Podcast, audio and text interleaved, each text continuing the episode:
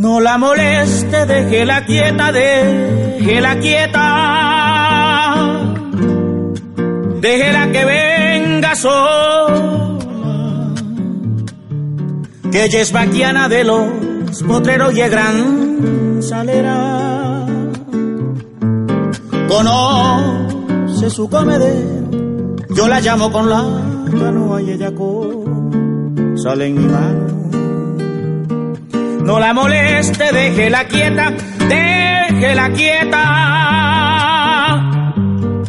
Déjela que venga sola. Que ella es vaquiana de los potreros y es gran salera. Conoce su comedero, yo la llamo con la canoa y ella con sale en mi mano que es puro cacho, dijo el vecino de Atocarrao, que es puro rabo, hasta el puntero lo ha comentado.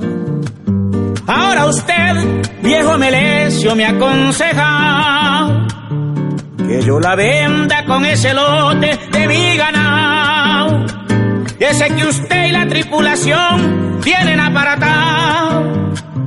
Pero usted sabe que soy llanero de corazón y también sabe que yo no vendo mi condición.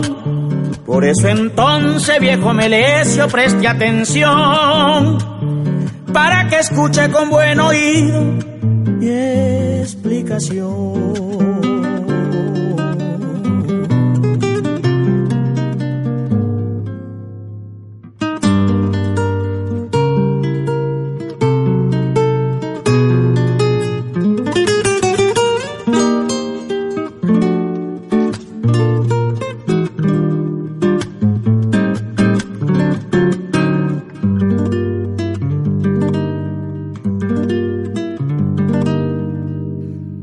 No la moleste, déjela quieta porque ya es raíz de mi fundación.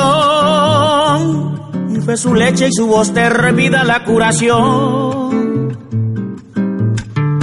La que me salvó el bordón de aquella fiebre de sarampión cuando a mi niño me lo agarró. No la moleste, déjela quieta porque ella es raíz de mi fundación. Y fue su leche y su voz terpida la curación.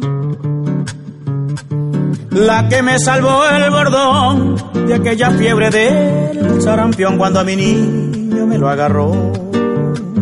En esos tiempos cuando en mi llano no había doctor que nos librara de aquellos males de la región y nuestra cura era la hierba y la fe en Dios.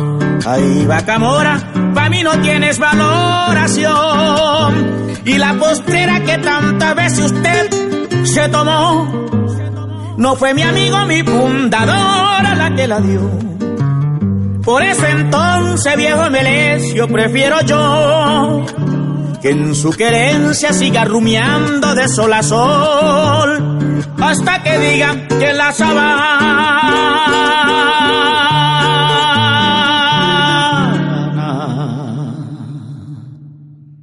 que la sabana se la tragó.